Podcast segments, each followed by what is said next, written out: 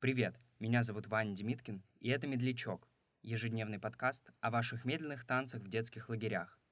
Один выпуск — это одна история, рассказанная нашими слушателями. А если и вы хотите поделиться своим опытом, в описании эпизода есть вся необходимая информация. Слушайте «Медлячок» вчера, сегодня и завтра.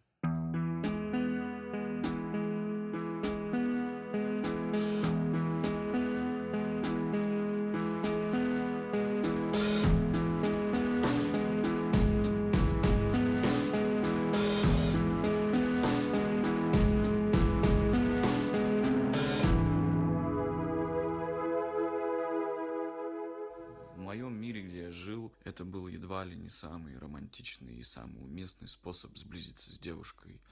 Это было некое пространство, к которому были некие ступени, которые можно было пройти, обладая этим инструментарием. Не всегда работал однородно этот инструментарий, все зависело от контекста. Одно дело медляк в школьном классе, другое дело медляк в детском лагере.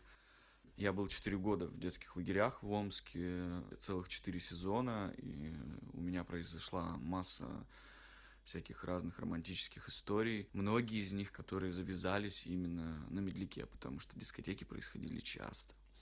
Добавить к этому можно только то, что лично в моей жизни просто это было очень много. И в какой-то момент это был канон.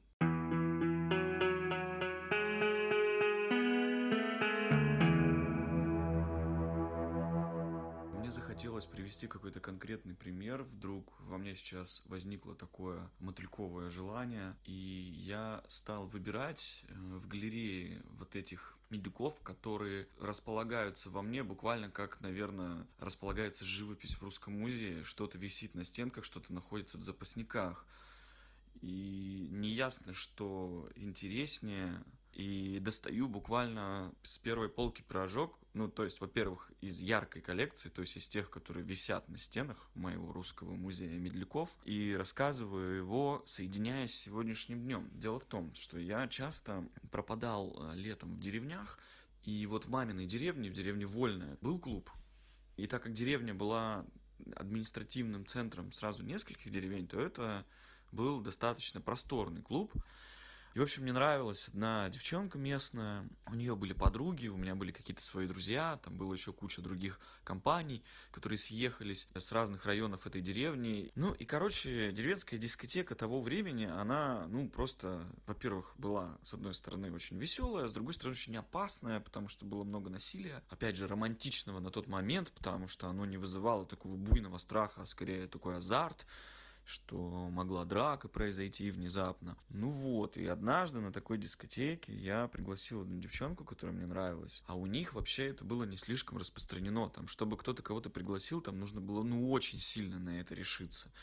Когда шел медленный танец, танцевали редкие люди на танцполе, а другие все стояли по стенкам и смотрели на них. Это было абсолютно потрясающее странное пространство. И вот я решился, подошел, пригласил эту девчонку, значит, вывел ее на танцпол, и выяснилось, что она очень мало танцевала медленных танцев в жизни, что у меня гораздо больше опыта в этом. И я как-то не побоялся вот этого публичного пространства, потому что я знал, что мы как актеры на сцене сейчас. И начал как-то ее вести, раскрепощать. Я знал какие-то движения, у меня более плавно двигался таз, я как-то свободно владел плечами, да, и вдруг ситуация превратилась в какой-то чемпионат мира по бальным танцам, когда люди вокруг стоят и смотрят а, на то, как танцуют другие.